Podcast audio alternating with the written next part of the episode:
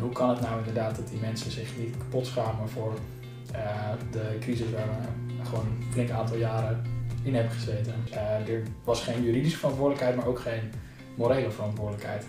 de grote vraag is natuurlijk, wat, wat is die menselijke maat? Welkom bij de Process Camp podcast Wie is de wetenschapper? Mijn naam is Suzy Jokel, community manager bij Process Camp. In deze podcast maak je kennis met de wetenschappers die ons helpen ons werk beter en slimmer te doen. Mijn naam is Joris Krijger. Ik ben AI en ethiek specialist bij de Volksbank en ik doe een PhD naar AI en ethiek bij de Erasmus Universiteit Rotterdam. En ik verzorg binnenkort een Process Camp webinar over AI en ethiek en de operationalisering van ethiek in organisaties. Je refereert aan het boek Dat kan toch niet waar zijn van Joris Luijendijk. Ik herinner me, ik las het. En ik ging trouwens als eerste, want hij heeft verschillende mensen in verschillende functies uh, geïnterviewd. Nou, ik ging naar de IT, er zat een functioneel beheerder, uh, verhaal van een functioneel beheerder in. En die IT-wereld, daar kan ik me alles bij voorstellen. En ik merkte ook bij mezelf, hoe heftiger het werd, hoe meer ik dacht, hè? Ik, ik zou dat nooit doen het refereert of ja, er wordt bij jezelf iets geraakt. Nou, dat, is het grappige. Um, iets wat ik ook in die scriptie tegenkwam. Um, dat ik heb aan de hand van een aantal filosofen gekeken hoe kan het nou dat die mensen niet de, het gevoel van schaamte ervaren. En, en natuurlijk in eerste instantie, wat is het gevoel van schaamte? En ik had dat neergezet eigenlijk gewoon als een soort werkhypothese, als een soort hoogste vorm van verantwoordelijkheid. Mhm. Namelijk niet alleen dat je je verantwoordelijk voelt voor je handelen, maar dat je het gevoel hebt dat je hele persoon eigenlijk uh, in, uh, in de waagschaal wordt gesteld. Dus dat je denkt, hoe ik als persoon, ik als mens, uh, deug niet. Dat is schaamte. Dat je je bekeken voelt, niet op je handelen, maar op je zijn. En ehm, een van de filosofen die ik besprak is Kierkegaard. En die heeft het veel over integriteit. Dat is uit één stuk eigenlijk handelen, integer. Uh, dat betekent uit één stuk. Dus dat betekent dezelfde persoon zijn op je werk als die je thuis bent. En dat is ook iets wat je in dat boek van Joris Luijendijk tegenkomt. Dat die mensen zeiden, ja, als ik thuis had gezeten bij mijn familie, had ik, die had ik dit soort producten nooit aanbevolen. Maar ja, op mijn werk is het nou eenmaal, hè, wet van de jungle, eten of gegeten worden. Um, dus daar, daar zijn gewoon andere uh, regels. Maar zij waren dus in die zin, in de Kierkegaardiaanse zin, zeg maar, totaal niet integer. Uh, omdat ze twee totaal verschillende personen waren op hun werk en, en thuis. Ja, dus dat, dat is het grappige. dus misschien, en dat wil ik weer zeggen, zou jij in dezelfde situatie, het lijkt ons allemaal ondenkbaar, maar zou jij als je in zo'n milieu opgroeit en het gevoel hebt van, nou, elk kwartaal zou ik eruit kunnen vliegen, verlies ik mijn baan, dus ik moet zorgen dat ik zoveel mogelijk binnenhaal in, in deze korte termijn. Met zo'n beperkte horizon zou je dezelfde beslissingen nemen. Ondanks dat je nu thuis, als je het aanhoort, denkt: maar god, waar zijn mensen mee bezig geweest? Ja, ja, dat is wel een spannend gegeven, hè? Ja. Het zou iedereen kunnen zijn. Ja. Dus jij zou het ook kunnen zijn als je dit boek leest. Ja. Ondanks wat je op dat moment voelt. Ja. En als je nou teruggaat naar de jongen op de middelbare school, hoe, wat gebeurde er dat jij dacht als puber: ik ga filosofie studeren? Op de middelbare school uh, was ik heel erg uh, geïnteresseerd in de uh, klassiekers. Ik weet eerlijk gezegd niet precies waarom, maar ik was heel erg geïnteresseerd in de ideeën die een beetje de geschiedenis had gevormd. En eigenlijk kwam dat woord uit de vraag van waarom doen mensen eigenlijk zoals ze doen. Je ziet natuurlijk op tv allerlei narigheid. Uh, dus ja, dat, dat fascineerde mij die vraag. En ik dacht dan moet ik bij psychologie zijn als studie. Die gaat mij vertellen waarom mensen doen zoals ze doen. Krijger is een duizendpoot. Hij ging studeren wat hij leuk vond. Hij volgde een bachelor psychologie, een minor sociologie en politicologie, daarna een pre-master filosofie en hij deed er ook nog film- en literatuurwetenschappen naast. Hij volgde vakken bij verschillende opleidingen en ontwikkelde zo een breed perspectief. Vakken van heel andere faculteiten, dus uh, uh, bij rechten, strategic management en uh, bij Nederlands vak retorica. Ik dacht, ik ga gewoon een soort beetje cherrypicking van wat lijkt me interessant en daar ga ik, ga ik gewoon bij zitten. Dus zo ben ik eigenlijk een beetje, is het een beetje op gang gekomen om in die filosofie te zitten, maar ook om daar heel andere dingen bij te betrekken. Omdat er natuurlijk allemaal wel een soort verband in zit en het allemaal weer te relateren is aan die vraag, ja, waarom doen mensen uh, uh, zoals ze doen? Dat is het hele moderne onderwijs eigenlijk, hè? Ja. Je komt binnen als student en jij hebt een vraag en je zoekt daarbij eh, de, de vakken en de, de, de docenten die je daarbij kunnen helpen. In plaats van een vastgesteld pad. Ja, en je merkt gaandeweg hoe naïef die vraag is. Uh, maar, uh, Naïef? Nou ja, in de zin dat je denkt, verwacht dat je daar een pasklaar antwoord op krijgt van zo, nu weet ik het en nu kan ik het boek sluiten. Maar wat je wel ontdekt, zeg maar, of wat ik in ieder geval ontdekt heb in die tocht, is ehm, dat als je op een gegeven moment uh, verbanden gaat zien tussen disciplines, als je verbanden gaat zien tussen thema's, dat dat ontzettend motiverend werkt. En uh, ik ben ook afgestudeerd in uh, film- en literatuurwetenschap, psychologie en filosofie. En eigenlijk de gemeenschappelijke deler in alle drie voor mij was de relatie tussen mens en technologie. Omdat ik eigenlijk, en dat had ik bijna nog nergens zo meegekregen, me er niet van bewust was in welke mate technologie ons leven vormt, ons denken beïnvloedt, ons gedrag dus ook beïnvloedt. Ehm, en ik vond dat echt een soort, uh, soort lacune. En ik dacht, hey, dat fascineert me, omdat natuurlijk het gebruik van technologie alleen maar uh, wijdverbreider wordt. Krijger verdiepte zich in schaamteloos handelen in de financiële crisis van 2008. Hij schreef zijn scriptie over en hij won er de SIDN Scriptieprijs bij in die uh, scriptie over de financiële crisis van 2008 die ik voor filosofie schreef, dacht ik, ja, ik wil ook dat onderwerp technologie erbij halen, omdat dat een heel wezenlijk component is in eigenlijk uh, al ons handelen uh, vandaag de dag. Dus ehm, ja, dat, dat motiveert gewoon. Als je gaat kijken van, hé, hey, ik zie bij mediastudies bijvoorbeeld, zie ik allerlei onderzoeken liggen over hoe technologie werkt, maar ook hoe bijvoorbeeld Um, onze media samenleving, hoe dat werkt, hoe, hoe technologie en media interacteren. Nou ja, met social media. We hebben natuurlijk net die, die rellen op het kapitool gehad. Als je kijkt wat voor ontzettende invloed die technologie heeft op eigenlijk de, de, de, de fabric of society, dat is waanzinnig interessant. Voor jouw scriptie heb je ook een prijs gewonnen, hè? de mm -hmm. SIDN-prijs, Stichting Internet Domeinregistratie Nederland. Ehm, en de jury gaf jou een compliment voor de verhelderende wijze waarop je het onderwerp beschreef. De vicevoorzitter van Iperen, uh, zij zei... Ik was blij verrast door de verfrissende visie van Krijger en zijn koppeling van de oude filosofen aan technologie. Eigenlijk ook hè, wat je net beschrijft. En zij zegt vooral over een onderwerp dat raakt aan de ziel van wie, van wie wij willen zijn in de 21ste eeuw. Wie willen wij zijn dan in de 21ste eeuw? ja, dat is een keuze aan, uh, aan ons, uh, volgens mij. En uh, wat ik in die scriptie probeer te doen, is eigenlijk uitlichten als we in een dermate technologisch gemedieerde omgeving komen. zouden dit wel eens, want ik bedoel, ja, een scriptie daar kan je ook maar zoveel in doen. maar de, de, de, het voorstel daarin was eigenlijk van, ja, als we in een technologisch gemedieerde samenleving komen, dan zou dat wel eens consequenties kunnen hebben voor, um, nou bijvoorbeeld, en het ging natuurlijk vooral over het gevoel van schaamte, maar daarmee schaamte raakt natuurlijk ook aan hoe jij jezelf als persoon ziet, hoe je je opstelt ten opzichte van anderen. Um, daarom vond ik het ook zo'n fascinerende, uh, fascinerend concept, het concept schaamte, want er zit, in zekere zin zit er alles in. Een soort heel sterk bewustzijn van jezelf, maar tegelijk ook een heel sterk bewustzijn van hoe anderen jou waarnemen.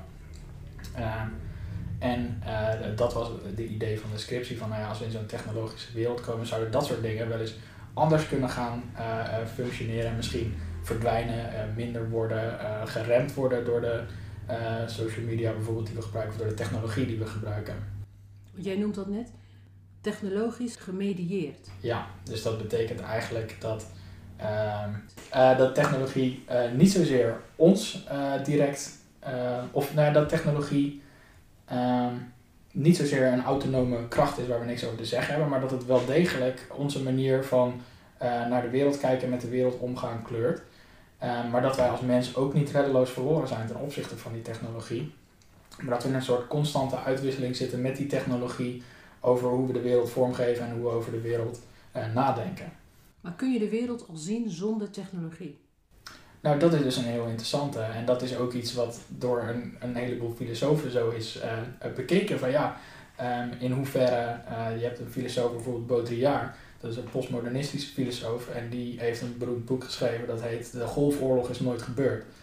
En um, nou, dat geeft je ook ongeveer aan wanneer het uit is gebracht. Maar die zei eigenlijk, de Golfoorlog hebben de meeste mensen, verreweg de meeste mensen, alleen maar via televisie kunnen zien. En wie kan mij nog vertellen of dat waar is of niet, maar die wil wel zeg maar, de, vinger op die zere plek leggen um, van in hoeverre um, bepaalt uh, de werkelijkheid de beelden die we zien, in hoeverre bepalen de beelden die we zien de werkelijkheid waar we in zitten. En hij draait het dan helemaal om eigenlijk. Hij zegt op een gegeven moment gaan de beelden een soort vooraf aan de werkelijkheid die we, die we zien. Maar... En dan gaat het niet alleen over de werkelijkheid van vandaag, maar ook de geschiedenis. Ja, dat is een heel interessant gegeven. En als je, dan, als je dus over technologie hebt, uh, dan gaat het dus ook over de vraag, en dat is wat er in die uh, scriptie schaamteloos handelen een beetje voorlag eigenlijk. Van ja, um, de financiële sector is heel sterk en heel snel gedigitaliseerd. Um, ik bedoel, ja, we, we pinnen nu praktisch alles. Um, denk aan de, de cryptovaluta's enzovoort. Alles is eigenlijk een soort eh, digitaal geworden. En daardoor kan alles veel sneller. Daar zitten natuurlijk hele grote uh, voordelen aan. Uh, maar het wordt ook steeds abstracter. En het gaat ook steeds meer over uh, reële zaken, om het zo maar te zeggen.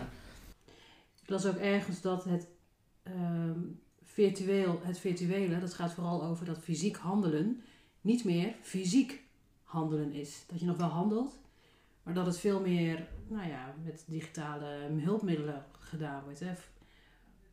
Vroeger moest je naar binnen in het bankgebouw om je geld op te halen. En halverwege de jaren tachtig stonden er opeens geldautomaten buiten. En dan moest je dat geld uit een automaat halen. Nou, dat was wat. Ja. En die maatschappij zonder die machines, die is toch bijna niet meer voor te stellen. Nee, en dat, dat hoeft ook helemaal niet erg te zijn. Maar um, dat is volgens mij ook waar uh, Roxane dan aan, aan refereert. Van, ja, de vraag is wel, um, en dat is ook wat mij intrigeerde aan überhaupt het concept technologie. Ja, ik zei al van dat was voor mij een eye-opener dat technologie überhaupt een, een thema is om te bespreken. Dat dat iets is wat je kunt problematiseren, wat je kunt bevragen en erover na kunt denken. Heeft dat ook te maken met jouw leeftijd? Ja, denk ik wel. Want ik heb. Uh, ja, ik klink, ik klink echt mega oud, nu, maar ik heb de tijd meegemaakt dat het internet begon, zeg maar. Dus ik heb een klein beetje aan allebei de kanten gezeten. Ik, heb, ik ben naar school gegaan zonder mobiele telefoon en ik ben naar school gegaan met een mobiele telefoon. Uh, en uiteindelijk in mijn studie met, met, een smartphone, zeg maar. Die hele transitie um, heb ik wel heel bewust een soort meegekregen. Ik heb het er ook wel eens met vrienden over. Van ja, wij, wij zitten eigenlijk in een soort unieke positie waarin je uh, allebei de kanten nog een beetje kunt zien. Je, je snapt hoe de nieuwe technologie werkt, misschien beter dan onze ouders. Um, en je bent ook in die zin nog uh, adaptiever, dus je kunt sneller met nieuwe technologie meekomen. Uh, maar je weet ook de dingen die misschien goed waren of die anders waren voordat die technologieën er waren. Dus ik denk dat dat zeker daarmee te maken heeft. Ja om even heel nostalgisch te doen. Ik weet het geluid ook nog van dat uh, onze computer voor de eerste keer verbinding gemaakt met internet. Dat gepruttel uh, wat er dan uitkomt. Ja, dat was, uh, dat was hartstikke bijzonder. En dan kon je één website bezoeken, dat was loeiduur. Um, en dan, dan was dat dat weer voor de hele week. Dus echt, echt heel wezenlijk anders. Dus inderdaad, als je zegt, heeft het met je leeftijd te maken? Ik denk het absoluut. Die SIDN-prijzen, mm -hmm. wat was dat voor prijs eigenlijk? Dat was. Um, Hebben ze je studieschuld afbetaald? Uh, ik heb geen studieschuld gelukkig. Oh. En ik zat uh, wat dat betreft nog in het oude stelsel. En dat wat ik heb moeten lenen voor de extra jaren studeren heb ik gewoon uh, zelf kunnen betalen. Omdat ik naast mijn studie ook in mijn master een, nou, aan de wieg stond van een start-up bedrijfje in, in Leiden. Wat heel, heel leuk was. Um, en waar ik dus ook dan wel wat aan over heb kunnen houden, gelukkig om uh, schuldenvrij af te studeren. Dus die, die last tors ik niet, uh, tors ik niet met me mee. Maar ehm, de prijs was een geldbedrag um, en de, de roem van, van dat jaar. Maar nou ja, voor mij het, het mooie eraan was ehm, dat de scriptie binnen de universiteit niet zo goed werd gewaardeerd. Waar merk je dat aan? Uh, aan de becijfering onder andere. uh, maar door het fonds wel. En dat was voor mij heel mooi, omdat ik eigenlijk wat het mij heeft gebracht, meer dan de geldprijs en dat ik het kan benoemen van nou die heb ik, is uh, dat er een soort waardering is voor die manier van onderwerpen aan elkaar verbinden. En ik begrijp heel goed dat je als klassieke filosoof, laat ik het zo maar noemen, zegt van ja, dit, is, dit, dit gaat niet diep genoeg de, de materie in. Maar wat ik al zei, waar ik enthousiast van word, is dingen aan elkaar verbinden. En uh, kijken of we daar nieuwe inzichten uit kunnen halen in plaats van het uitdiepen van bestaande inzichten. En um, voor mij, wat het me gebracht heeft, is dat ik merk dat, dat dat ook andere mensen aan kan spreken en dat dat ook andere mensen weer aan het denken kan zetten. Um, en dat dat misschien veel breder resoneert dan ik dacht uh, voordat ik die, uh, die prijs had, had gehaald. Want toen dacht ik eigenlijk van, nou, dit is misschien gewoon niet een goede manier om met zo'n onderwerp bezig te zijn. Ik denk wel dat de manier waarop ik over dingen nadenk en ook bijvoorbeeld wat ik nu aan het doen ben bij de Volksbank en de Erasmus Universiteit, dat het iets heel wezenlijks kan bijdragen. Um, niet alleen aan de uh, mensen die met technologie bezig zijn, maar ook academisch gezien. Op het moment dat je, um, dat je verschillende onderwerpen aan elkaar knoopt en op de opleiding zegt ze, nou, dat, dat doen we hier niet. Hè? Wij beperken ons tot ons eigen vakgebied. Het zegt natuurlijk alles over die opleiding als je alles maar afgeschermd wil houden. Als ik het vanuit hun perspectief bekijk, um, snap ik dat ze waar ze als filosofie-sectie uh, naar op zoek zijn, dat het daar misschien niet in, in past. Maar ik denk dat je gelijk hebt als je zegt, het zou mooi zijn als ze die blik een beetje kunnen verruimen en kunnen zien, oh kijk, hier is iemand die wel heel gedegen onderzoek heeft gedaan, maar misschien niet binnen de lijntjes heeft, uh, heeft gekleurd. Binnen hun lijntjes? Ja. Heb je voorbeelden waarvan mensen echt direct tegen jou zeiden, nou, dit moet je maar niet meer doen Joris, dit is echt fout? Nou ja, in zekere zin zie ik, zie ik mijn scriptie als zo'n voorbeeld. Uh, daar had ik echt heel hard aan gewerkt. Gewoon eh, ja, echt heel lang van s ochtends uh, 8 tot s avonds 10 in de bibliotheek gezeten. Uh, omdat ik dacht, ja, hier zit echt zoiets bijzonders in. Dit vind ik zelf zo interessant. En ik heb het idee dat, dat ik er een perspectief op kan uh, geven wat, wat ik nog niet gelezen heb. En wat ik zelf gewoon graag had willen lezen, omdat ik het interessant vind. Um, en als je daarop terugkrijgt van we zien de idee, we zien dat het, ja, hoe, hoe je het hebt bedacht, dat is, dat is aardig, maar uh, voor, voor filosofie te oppervlakkig. Um, natuurlijk de koppeling met de actualiteit, koppeling met de financiële sector, dat zijn allemaal dingen, ja, dat, dat past niet direct in een, een filosofie-scriptie. Um, althans, in, in uh, die filosofie-scriptie. Uh, Als het gaat over schaamteloos handelen, um, is het dan ook jouw idee om te kijken naar organisaties en met de toppen van die organisaties te spreken hoe zij ermee omgaan, hoe zij het kunnen uitbannen? Zijn uh, zij jouw gesprekspartners? Ja en, en nee. Sowieso denk ik een, een soort disclaimer dat uh, schaamteloos handelen, dat was een, een, een leuke scriptie om aan te werken en mooi om een prijs voor gehad te hebben. Um, alleen natuurlijk helemaal van die periode. Als, als masterstudent schrijf je dat. Maar je kan het zien als een leuk onderzoek waarin interessante dingen aan elkaar gelinkt werden. Dat vind ik nog steeds interessant. Het concept schaamte vind ik interessant, hoe uh, Kierkegaard daarover denkt. Um, dus die dingen uh, neem ik allemaal mee. Maar er zijn natuurlijk ook dingen waarvan ik denk, ja, dat, en dat kan ook niet anders in een masterscriptie, maar dat is veel te kort door de bocht. Welke dingen neem je concreet mee vanuit je scriptie naar je promotieonderzoek? Ja, de nieuwsgierigheid, die moet je sowieso hebben. En ook de belangstelling of de wil om iets te willen begrijpen waar je geen uh, onderdeel van uitmaakt. En uh, in dit geval de financiële sector. Ja. En als je dan vraagt, wil je alleen met de top van het bedrijf spreken? Nee, eigenlijk vind ik het veel interessanter, of het, ja, verreweg het meest interessant, uh, wat de mensen doen die uiteindelijk aan het bureau zitten en die daadwerkelijk het werk uitvoeren. Die daadwerkelijk bijvoorbeeld algoritmes maken, die daadwerkelijk de data verwerken, die daadwerkelijk de, de business proposities maken die de strategie bepalen. Uh, dus dat management en dat, die CEO's, dat, dat is maar een hele kleine speel eigenlijk uh, in een organisatie waarin een heleboel radertjes aan het draaien zijn. En ik denk dat je ook met alleen het management er ook niet bent. We hebben bijvoorbeeld bij de bank een training gegeven als het gaat om algoritmes en ethiek voor het senior management. Dat is hartstikke leuk, maar wat mij betreft gaat het uiteindelijk om wat die mensen achter hun bureau doen. Wat die mensen in een day-to-day -day work wat ze daar uh, doen en hoe ze daar over bepaalde zaken denken, omdat dat is waar het gebeurt. En als je het dan hebt over ethiek, dan is dat niet iets wat van bovenaf zo naar beneden gesigned moet worden van jongens, we vinden het toch wel belangrijk dat mensen zich niet gediscrimineerd worden. Uh, maar dat is iets wat mensen, waar mensen van doordrongen moeten zijn. En elke keer als ze starten met een algoritme, om zo maar te zeggen, wat een bepaalde impact heeft, denken van hoe gaan we ervoor zorgen dat dit niet gebeurt. Dus dat zou niet iets moeten zijn wat van bovenaf opgelegd wordt. Um, sterker nog, dat, dat, dat is het ook vaak niet, omdat mensen zelf die, die neiging ook hebben. Dus mensen hebben zelf ook zoiets van, ja, ik wil, ik wil iets goeds doen, uh, ik wil mijn werk goed doen, maar ik wil niemand benadelen. De voorbeeldrol van management kun je niet uitschakelen. In eerste instantie is het sowieso interessant om te kijken hoe, hoe werkt een organisatie als je het hebt over AI en ethiek. Omdat als je kijkt hoe, hoe dat nu wordt ingestoken, is dat vooral, uh, ze noemen het principle-based, maar het is vooral Ehm, we moeten zorgen dat we de goede uh, policies hebben, dat we de juiste waarden omarmen. Dus dan zeggen we, ehm, of dat nou is als, als overheid of als toezichthouder of als bedrijf, zeggen we, we vinden allemaal eerlijkheid belangrijk. We vinden allemaal belangrijk dat zo'n systeem niet zo complex wordt dat we niet meer uit kunnen leggen wat het doet.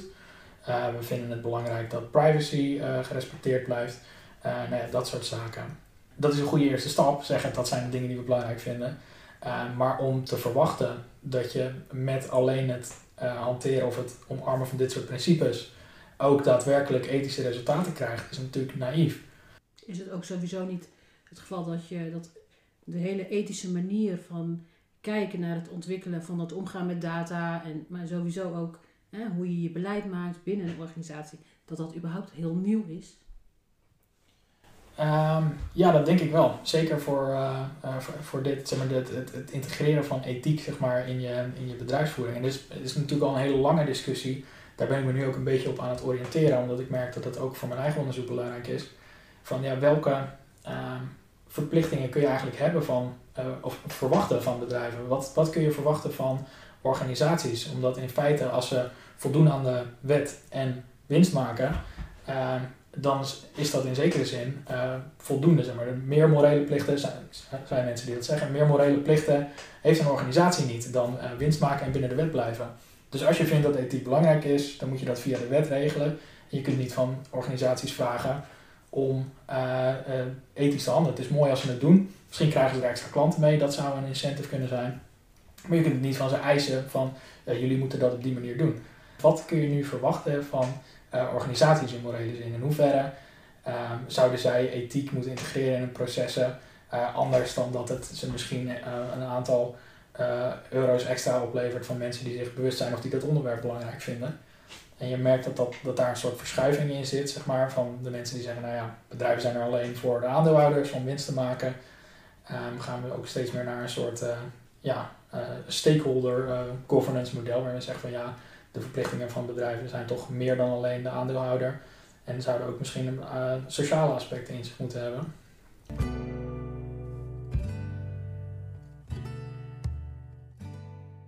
Bij de Volksbank heb ik het geluk dat ze dat al heel belangrijk vinden. Dat natuurlijk ASN, onder andere ASN Bank, valt onder de Volksbank. Waar ze duurzaamheid al een goed aantal jaar hoog op de agenda hebben gezet. En ook voordat het hip was, zeg maar, zeiden van ja, wij gaan daarop inzetten. Um, en daar een track record op hebben opgebouwd. wat ik ermee wil aangeven is dat je misschien kunt zeggen voor ethiek en AI of voor, voor privacy of voor data science ethiek doen we hetzelfde. We starten nu nu nog weinig mensen misschien zich ervan bewust zijn, nu nog, weinig, nu nog niet iedereen ermee bezig is en mensen ook nog niet hun beslissing voor naar welke bank ga ik daarvan laten afhangen. Maar we bouwen een track record op en misschien over 10, 15 jaar levert ons dat wel nieuwe klanten op. En in eerste instantie, hoe implementeer je ethiek nou in zo'n organisatie? en dus van, maar waarom moet een organisatie dat uh, willen? En het antwoord op de vraag heb ik nog niet. Ik bedoel, dat is iets waar ik nu aan, aan werk en nu over aan het nadenken ben. Van ja, wat mogen we verwachten van een publieke organisatie, van de overheid? En wat mogen we verwachten van, van bedrijven? Het gaat uiteindelijk om dat de mensen achter dat bureau de goede vragen stellen. En dat de mensen uh, achter die daadwerkelijk... Achter het bureau als in de mensen die de algoritmes maken. Ja, ja precies. Dat het data scientist, maar dat het tot op het uitvoerende deel van de organisatie weet Um, um, welke vragen ze zichzelf moeten stellen, welke waarden ze mee zouden moeten nemen en ook hoe ze dat moeten doen. Van ja, hoe zorgen we nou dat uh, in zo'n organisatie uh, ethiek een, een, plek krijgt en niet als een eenmalige exercitie van joh, we willen iets nieuws doen, um, we vinden, wat vinden we belangrijk, eerlijkheid, nou ja, noem maar op. goed, we hebben erover nagedacht en we gaan nu aan de slag. Maar dat je soort continu kijkt van hey, voldoen de algoritmen die we hebben nog wel aan de ethische eisen die we daaraan stellen heb je een nulmeting gedaan om te kijken hoe is ethisch handelen nu verankerd? Nee, niet, niet als zijn een nulmeting. Maar je vraagt natuurlijk wel uit, ook omdat je bezig bent met, met leren en ervaring opdoen. Van joh, hoe pakken jullie dat aan uh, bij uh, verzekeraars, bij andere banken? Hebben jullie daar iets voor geregeld? Is het überhaupt een onderwerp bij jullie? Um, en op die manier leer je natuurlijk wel, wel bij. Tussen organisaties sowieso is een heel groot verschil.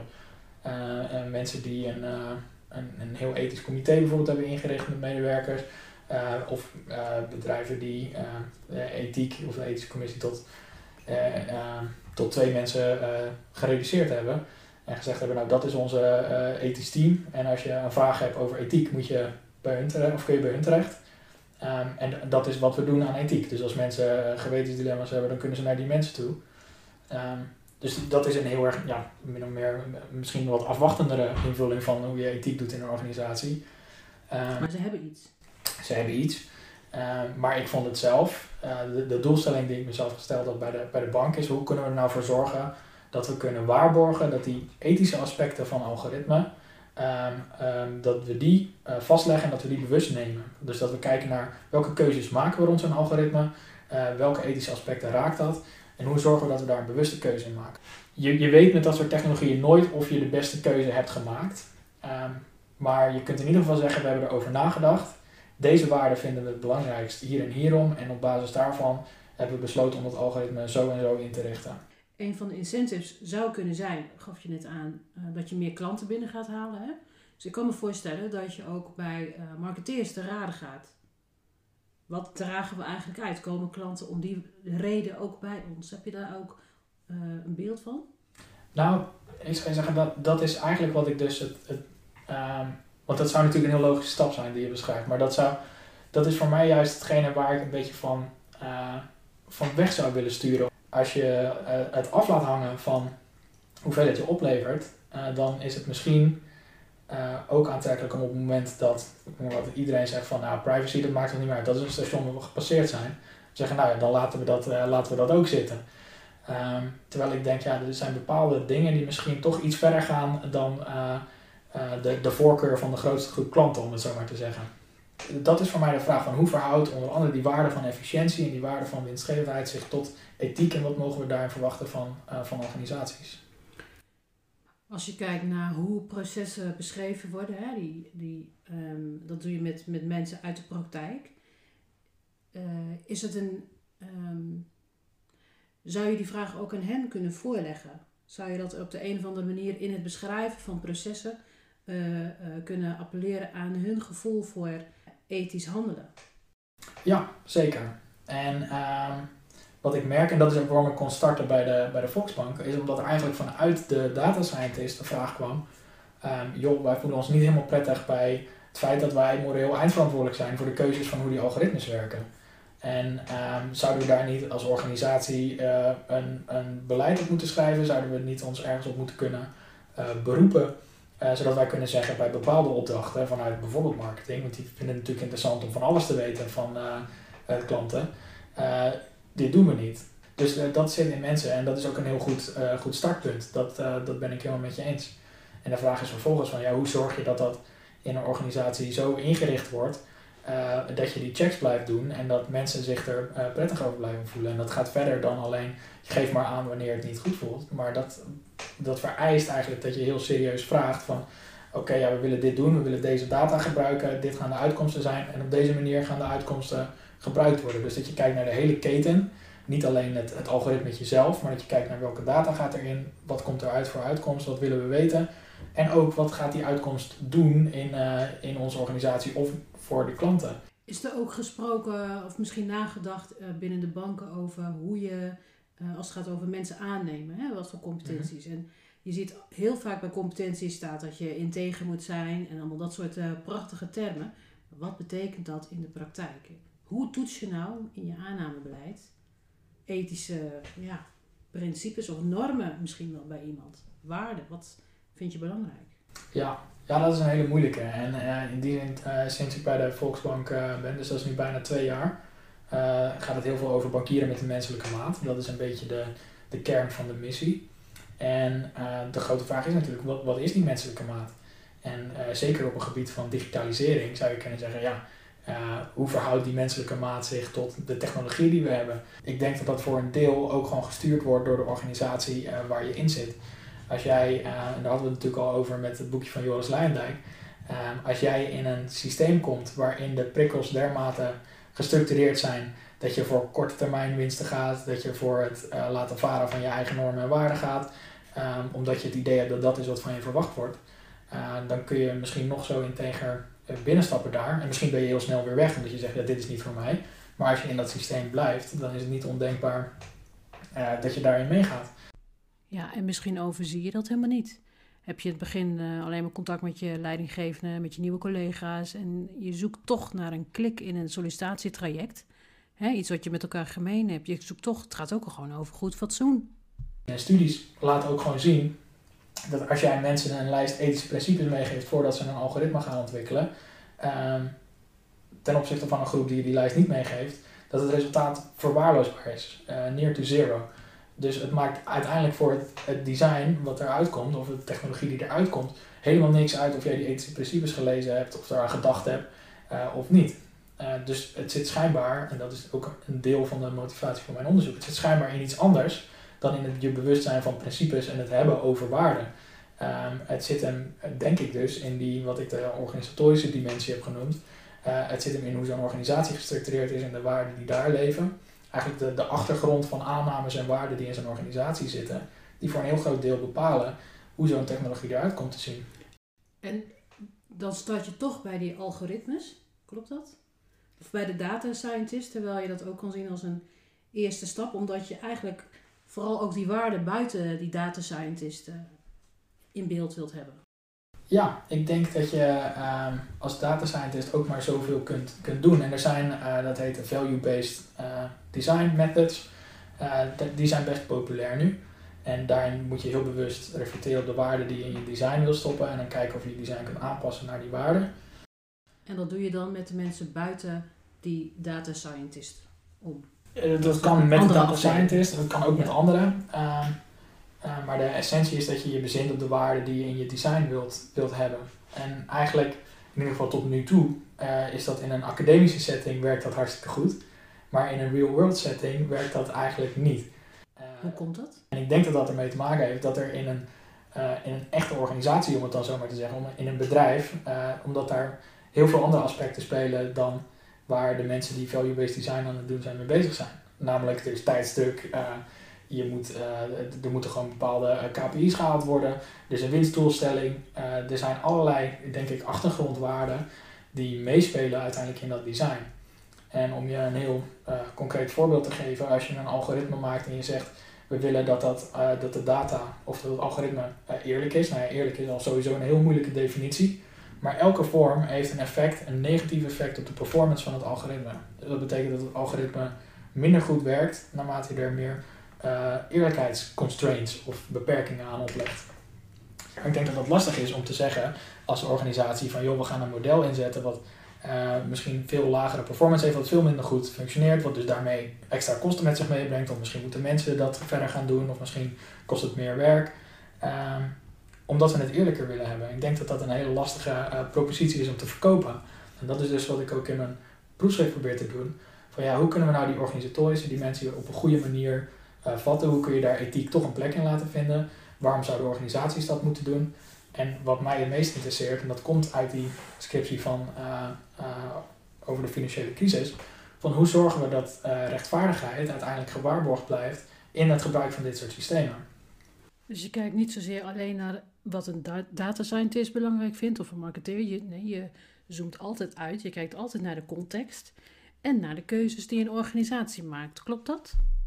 Ja, en je moet denk ik, uh, in eerste instantie moet je ervan bewust zijn wat, wat überhaupt de uitwerking is van de modellen die je gebruikt. Dat is al een eerste stap. Want ik kom nog te vaak de aanname tegen dat uh, algoritmes en AI-systemen, omdat ze uh, geënt zijn eigenlijk op wiskundige formules en op data, dat ze daarmee objectieve resultaten geven. Dat het daarmee een objectieve methode is om je strategie te bepalen of om, om wat dan ook mee te doen. Ehm, terwijl dat natuurlijk niet het geval is. Uh, Cathy O'Neill noemde de uh, algoritmes op opinions embedded in code. Ehm, dat is natuurlijk zo. Het is heel subjectief welke data je pakt. Er zit altijd een vorm van een historische uh, bias, een historische vooringenomenheid in zo'n data. En wat je eigenlijk doet, is je automatiseert de status quo. Dus je automatiseert de wereld vanaf het moment dat je daar kennis van hebt, dus van, vanuit het verleden. En het is eigenlijk gewoon een spiegel. Ja, en uh, als je zegt dat is wat we willen doortrekken naar, uh, naar de toekomst toe, uh, dat kan. Maar als je zegt, nou ja, we zien bijvoorbeeld, bijvoorbeeld bij het aannamebeleid, dat was een, een incident bij Amazon, die hadden een AI recruiting tool. En eigenlijk die tool had zichzelf aangeleerd dat voor technische functies vrouwen minder geschikt waren.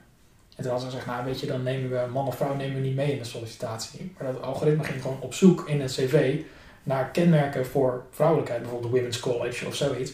En dan gooide die er alsnog uit. Ehm, en als je het dan hebt over ja, waar we naartoe willen, dan denk je, ja, dat zijn vragen die we ons moeten stellen. Want als je de status quo automatiseert, ondanks dat er veel meer vrouwen afstuderen in technische functies dan tien jaar geleden, zit je met zo'n systeem ineens vast aan het beleid van tien jaar geleden. Wat gebaseerd is op een wereld van tien jaar geleden. Organisaties als bijvoorbeeld de, Black Lives Matter movement, die proberen eigenlijk een soort nieuw vocabulaire te introduceren. Een nieuwe manier van spreken, proberen bepaalde nuances aan te brengen bij termen. En zo'n systeem, uh, een language processing model, kijkt gewoon naar hoe is daar de afgelopen tien jaar over, over gesproken. En die nemen dat soort nieuwe bewegingen, kunnen die niet in zich opnemen. En kunnen daar dus ook in die zin negatief voor, voor uitwerken. Omdat ze dat soort gevoeligheden niet, niet meekrijgen. En er is recent iemand ontslagen bij Google, meen ik, die, die daarvoor waarschuwde. Van joh, als we dit soort modellen gaan gebruiken, dan zitten er gewoon een aantal risico's aan. en namelijk ten eerste dat we alleen de language processing gebruiken van degene die op internet iets hebben gezet. En dat zijn mhm. met name westerse landen. Dus het discours wordt volkomen bepaald door dat soort westerse waarden. maar ook dat die uh, nuances of die bewegingen, die sociale bewegingen die er zijn, ehm, om een nieuw vocabulaire te introduceren of om bepaalde nuanceringen in ons vocabulaire aan te brengen, dat die totaal niet meegenomen worden, misschien wel platgeslagen worden door zo'n uh, door systeem. Um, en in die zin denk ik dat je goed moet nadenken over de technologie. Uh, omdat dat dus heel wezenlijk is voor de richting die we met elkaar opgaan, zonder dat we het doorhebben. Want we denken allemaal, we zijn objectief, we baseren onszelf op data. terwijl we ons eigenlijk vastleggen op een bepaald traject, wat misschien niet voor ons als samenleving het meest wenselijke uh, traject is in het licht van alle sociale ontwikkelingen. Bij jonge bedrijven zie je dat er heel erg over na wordt gedacht. Het is ook, denk ik, iets van de nieuwe generatie. Maar bedrijven die al heel lang bestaan, die gewend zijn te werken bijvoorbeeld met aandeelhouders, of die geen aandeelhouders hebben, hè, maar echt op winstmaximalisatie, um, daar moet echt heel veel gebeuren. Daar moet echt, ja, dat ethische moet veel meer eh, in de processen van zo'n bedrijf. Eh, een plek krijgen. Is het ook niet zo dat je daar een hele grote slag moet maken? Ja, 100% eens. En uh, wat ik tot nu toe merk is dat eigenlijk alle organisaties wel willen en ook allemaal die waarden wel belangrijk vinden. Ook winstgedreven organisaties. Maar dat de vraag hoe kom je van principles to practice, zeg maar, dat dat een hele moeilijke is. Hoe zorg je nou dat die principes op een goede manier een beslag krijgen in een organisatie? Zeker omdat en dat is natuurlijk eigen aan dat soort hoogover principes. Zal altijd heel ambigu zijn. En uh, ik ben het met je eens dat dat zou op allerlei uh, uh, afdelingen eigenlijk een, een, plek moeten krijgen en overal ge geïntegreerd worden. En ook bij de jongere bedrijven merk je inderdaad, die waarden vinden ze allemaal belangrijk. Maar uiteindelijk gaat het erom hoe breng je die waarden in de praktijk. Waar, waar ga je je keuzes op baseren? En ik denk dat er een heleboel bedrijven, ook startende bedrijven, uiteindelijk toch naar de bottom line kijken Kijk, maar ja, je moet nu eenmaal winst maken om te kunnen blijven bestaan. Als we het bijvoorbeeld hebben over die trade-off tussen uh, eerlijkheid en performance van een model, dat ze zeggen, ja, maar we vinden het toch belangrijker uh, dat we uh, geen enkele groep benadelen met het gebruik van dit algoritme, zelfs als het ons meer kost. Dat betekent dat we het algoritme zo insteken waardoor het misschien, ik weet niet, iets minder goed presteert. maar we doen dat hier en hierom en, en dat vinden we het belangrijkste. Maar welke motivering kun je daarvoor aandragen? Welke grondslagen kun je daarvoor geven? Om te zeggen van ja, dit is als bedrijf kunnen we dat omarmen en zeggen we dit is een goede, goede lijn die we blijven volgen. Hoeveel mensen zijn er eigenlijk die dit werk doen wat jij doet? Nou, in de wereld van AI en ethiek zijn er uh, zijn veel mensen actief, maar op het gebied van de vertaalslag naar organisaties en het vertalen van principes naar organisaties uh, in deze vorm, uh, daar ben ik nog niet zoveel op tegengekomen. Weinig, dus weinig. Ja, weinig. En Um, moet het ook vanuit uh, de datakant komen of vanuit de technische kant? Zou je ook niet verwachten eigenlijk dat het al vanuit een businesskant komt? Ja, ja je zou, ik, ik, sowieso zou ik een hoop verwachten. Um, in de zin van, je verwacht dat er misschien ook meer um, gewoon een soort democratische discussie is over wat we met technologie zouden willen en de waarden die erin zouden moeten zitten. dus eh, in die zin zou je vanuit een hoop kanten uh, dit onderwerp aan kunnen vliegen. Eh, en misschien is het gewoon omdat het nog heel nieuw is. Ook de invloed die dit soort technologie gaat hebben op ons leven. Dat mensen toch vaak bij het onderwerp artificial intelligence denken aan science fiction films, robots die ons komen overheersen, uh, superintelligentie die ons als mens voor, uh, voorbij streeft. Ehm, terwijl het in feite om hele wezenlijke en kleine programma's gaan die een heel groot deel van ons leven bepalen. Of dat nou gaat over de, de functie waar je voor aangenomen wordt, de universiteit waar je naartoe mag, um, de hypotheek die je wel of niet krijgt, um, de uitkering die je wel of niet krijgt om bij de toeslagenaffaire te blijven. Uh, dat wordt voor een goed deel uh, bepaald door dit soort algoritmes en door ook kunstmatige intelligentiesystemen. Want dat, dat is in die zin niet zo spannend. Het is een heel intelligent en heel bijzondere toepassing van computers natuurlijk. Dat maakt het uniek. Maar de, de toepassingen zelf zijn in die zin vrij, vrij simpel en, en, banaal. Er worden gewoon processen mee geoptimaliseerd. En die processen waren er al. Um, en ik denk dat we ons daar ook meer van bewust moeten zijn. En dat misschien dat nog niet helemaal is doorgedrongen bij, bij iedereen dat die algoritmes zo'n wezenlijk onderdeel van ons leven maken. En ook van de, de koers die wij in ons eigen leven varen uh, bepalen. En dat je daarom dus heel goed moet nadenken over ja, welke waarden willen we dat daarin zit. En hoe zorgen we dat die technologie de waarde volgt die wij belangrijk vinden. Die wij met elkaar democratisch omarmen. Uh, in plaats van uh, dat uh, een technologiebedrijf die waarde voor ons bepaalt. Of dat een technologiebedrijf ons bepaalde waarden oplegt door ons bepaalde technologieën aan te bieden. Wat moet er over jou uit jouw onderzoek komen? Stel, over twee jaar klop ik weer bij jou aan. Ja, wat ik hoop te hebben is um, een opzet voor hoe je ethiek kunt implementeren bij organisaties. En dat, daar kun je ook nu al voor uh, aankloppen bij me, want bij de Volksbank hebben we dat opgezet. Daar draait gewoon een proces waarin we uh, constant eigenlijk kijken naar de uh, met name AI-modellen die we ontwikkelen en de ethische aspecten daarvan. Uh, maar wat ik zelf nog een heel belangrijk component vind om eraan toe te voegen, is die bredere economisch, misschien meer politieke dimensie, die organisatorische dimensie. Van, politiek als in bedrijfspolitiek? Ja. Of landelijke politiek? Uh, ja, landelijke politiek, maar ik bedoel meer in de zin van uh, de democratische waarden die daarin zitten en hoe we met elkaar besluiten. Ik, ik, ik gaf al de, de, vraag van wat kunnen we verwachten eigenlijk van organisaties, van bedrijven. Um, welke morele verplichtingen zouden zij hebben? En als je spreekt over dat soort morele verplichtingen, dat valt een beetje binnen de politieke filosofie, heet dat dan. niet zozeer omdat het over Den Haag gaat, maar omdat het gaat over hoe wil je de organisaties die met elkaar een, een, een, samenleving vormen, zeg maar. De instituten van een, van een samenleving, hoe wil je dat die zich gedragen en hoe zouden die, waar zouden die op geënt moeten zijn en hoe zouden die moeten functioneren. Dat zou ik ook graag willen uh, opschrijven of in ieder geval iets verder willen uitdenken van um, wat zit daar nou achter aan hoe onze samenleving functioneert, hoe de organisaties in onze samenleving functioneren en wat we daarvan, hoe we zouden willen dat ze functioneren wat zouden we daarvan mogen verwachten? Um, dat ik daar ook een antwoord op zou kunnen geven. Een soort handelingsperspectief. Ja, een handelingsperspectief en voor een deel ook, ik bedoel, die, die waarden, die ethische waarden, die, die zweven nu in zekere zin een beetje. Uh, iedereen is het ermee eens, maar de vertaalslag naar waarom zouden ze in onze organisaties moeten zitten en wat kunnen we redelijkerwijs verwachten van uh, bedrijven en overheden als het gaat om dit soort waarden. Uh, dat mis ik in ieder geval in de AI en ethiek nog. We kunnen met z'n allen zeggen, ja, we vinden het heel belangrijk dat uh, uh, ethiek een vaste plek krijgt binnen een organisatie, uh, binnen een bedrijf. Die moeten alle ethische waarden implementeren. Maar als het haak staat op wat bedrijven doen en haak staat op hoe bedrijven georganiseerd zijn, dan krijg je een constante uitwisseling van frustraties. Maar ik denk dat dat realisme nog een beetje ontbreekt als je het over AI en ethiek hebt. Um, omdat we toch vaak denken van, nou, als we maar goed nadenken over die waarden, dan komt het wel goed ook bij dat soort bedrijven. Terwijl dat is helemaal niet zo en dat is natuurlijk naïef om te veronderstellen. Dus ik denk, als ik daaraan zou kunnen bijdragen aan een stuk realisme, maar daarmee dus ook een stuk perspectief, want ja, we weten wat kunnen we verwachten van elkaar.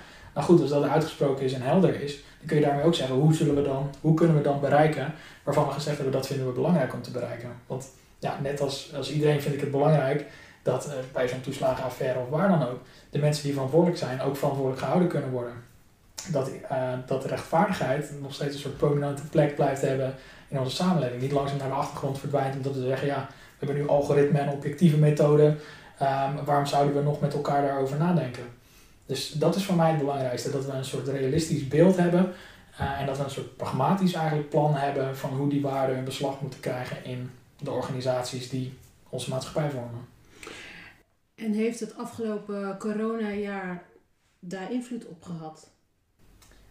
Um, ja, op meerdere manieren natuurlijk, zoals dat bij iedereen het geval zal zijn. Um, nou ja, je zag het rond de discussie van die corona-app bijvoorbeeld, dat er eigenlijk de, de eerste uh, idee was, we, rollen gelijk zo'n app uit. En dat we daarmee dus veel minder uh, stilstaan bij wat al die technologie voor ons uh, betekent. Nou voor mij persoonlijk was in eerste instantie een beetje een deuk in de motivatie. Omdat ik dacht, ja, er gebeuren veel, veel belangrijkere dingen dan ethiek en, en AI op dit moment. Maar zoals ik zei, zeg maar, als je kijkt naar bijvoorbeeld die versnelde technologische ontwikkeling. En ook gewoon de, de, de lange termijnvisie van ja, waar gaan we naartoe? daar kon ik wel weer heel veel motivatie uithalen, om het zo maar te zeggen. In juni zijn we begonnen um, en hebben we eigenlijk we hebben anderhalf jaar gewerkt als Volksbank aan hoe gaan we ethiek inrichten in onze processen, hoe moet dat eruit zien, welke rollen en verantwoordelijkheden hebben we daarin.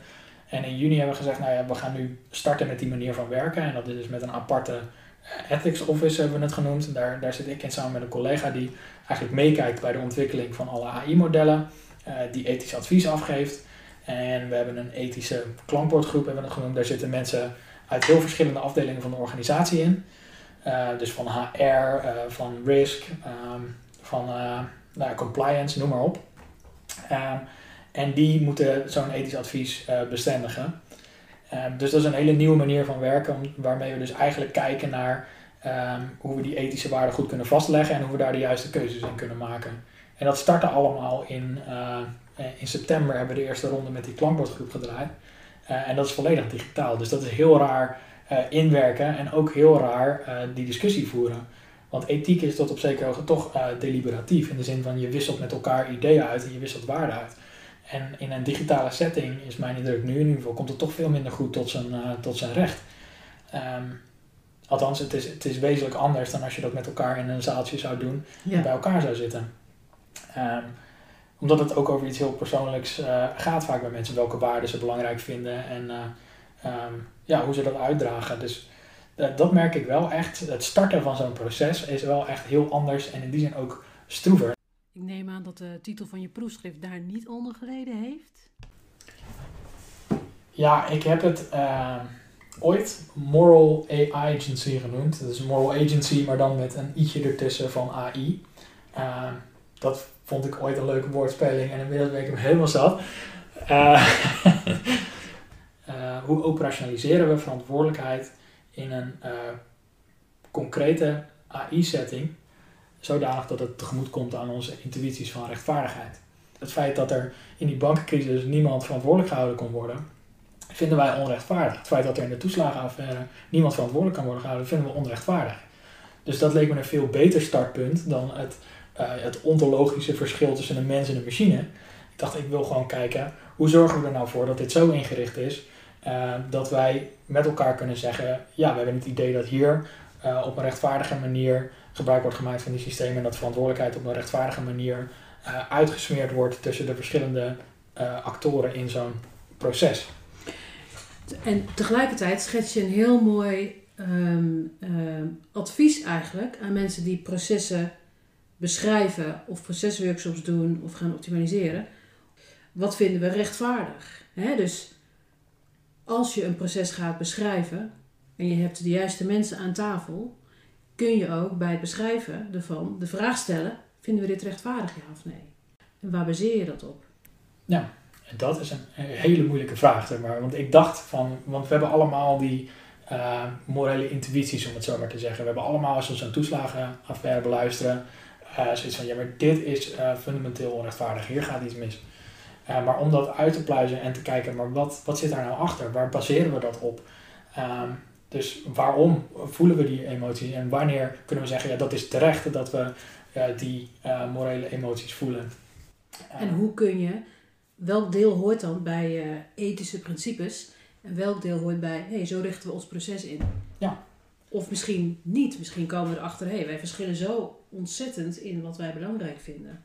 Wat ga je dan doen?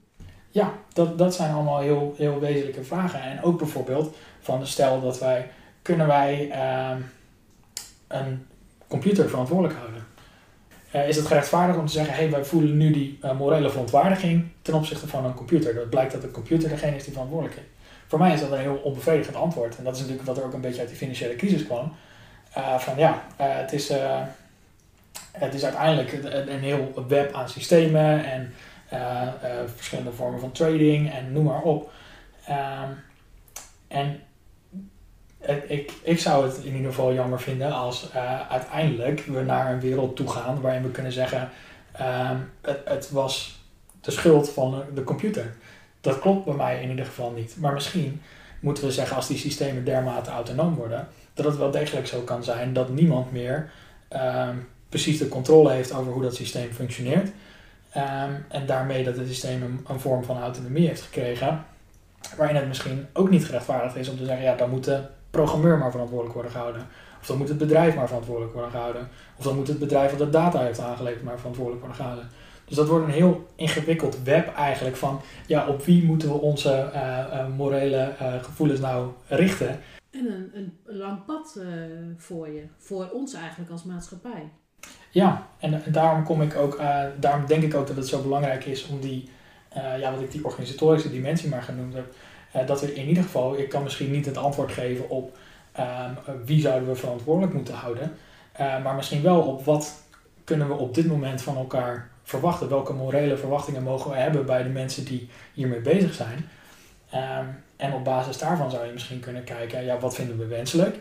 Um, vinden we het inderdaad wenselijk dat er één iemand uiteindelijk is die verantwoordelijk wordt gehouden en die moet aftreden of die een boete moet betalen? Of nou, de, de topman van ING is nu natuurlijk door Den Haag teruggehaald uit Zwitserland.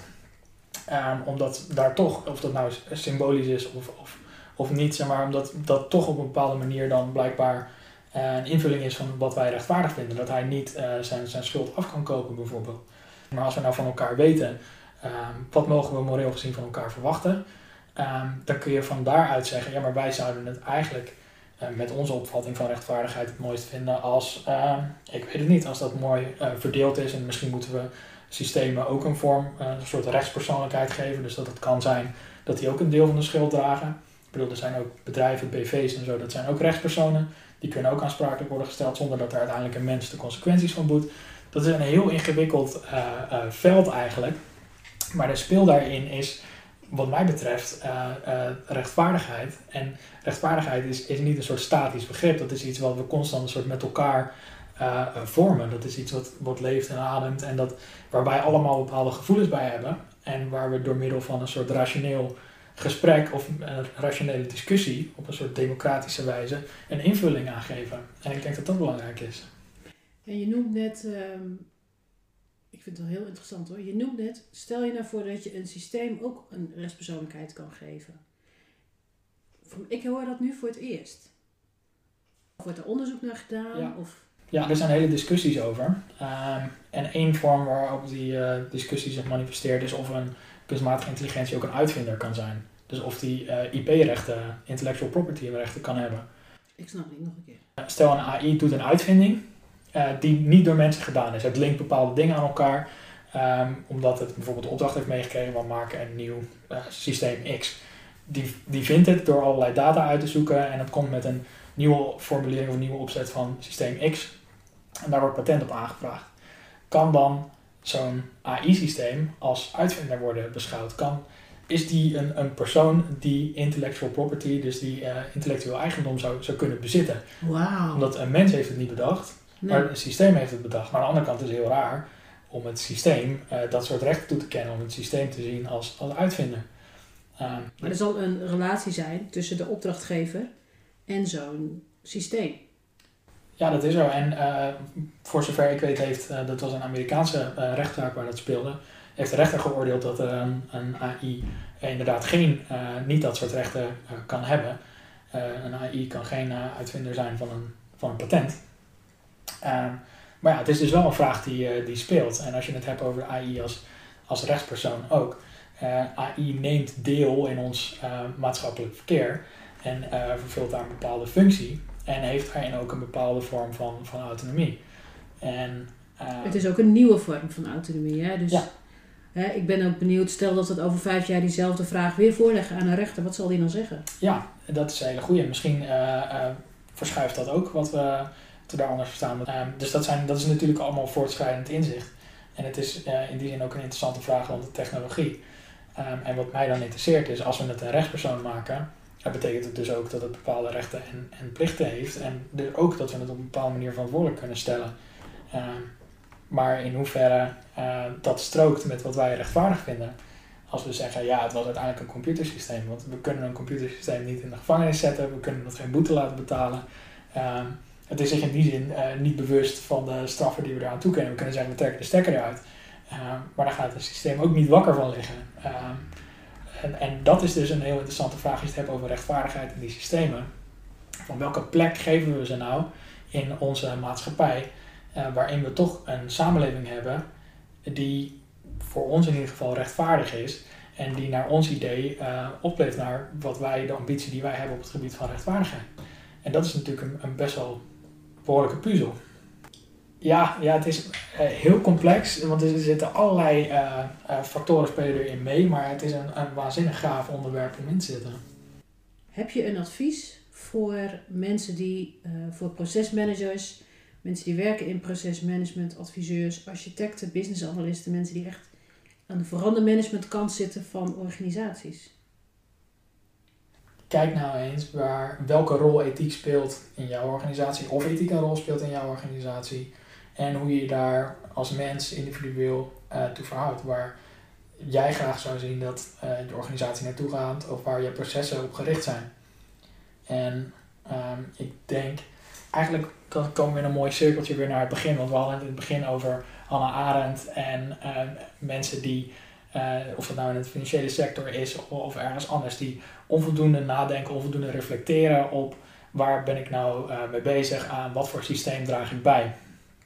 En ik denk dat wat we nodig hebben, ehm, mensen zijn die die vorm van nadenken zich wel eigen maken en wel ook op die manier uh, waardegedreven zeg maar, reflecteren op waar ben ik mee bezig, waar draag ik aan, aan bij. Dus het is niet een advies, maar ik zou zeggen, uh, probeer in die zin de blik te, te verruimen en dat, dat nadenken op gang te brengen voor zover het er nog niet is. Uh, dat nadenken op gang te brengen om je eigen positie, je eigen organisatie, je eigen processen op die manier eens kritisch onder de loep te leggen. Aldus Joris Krijger, promovendus aan de Erasmus Universiteit te Rotterdam en werkzaam bij de Volksbank. 31 maart 2021 geeft hij een webinar bij ProcessCamp. Ga naar onze website om je in te schrijven www.processcamp.nl. Wees erbij, wees bij dat webinar mensen, want... Dat ze, de inzichten mee, ze krijgen de inzichten mee van uh, uh, de Volksbank van state-of-the-art onderzoek over AI en de eerste vormen van operationalisering die op de lange termijn ook vertaald kunnen worden, bijvoorbeeld in wetgeving. Um, en waar ze dus ook vast op zouden kunnen anticiperen door uh, aan te haken. Mocht je nou het webinar niet kunnen bijwonen, niet getreurd. Het komt na de hand beschikbaar op onze website. Je luisterde naar Wie is de Wetenschapper? Mijn naam is Suzie Okoe. Bedankt voor het luisteren. Tot de volgende keer.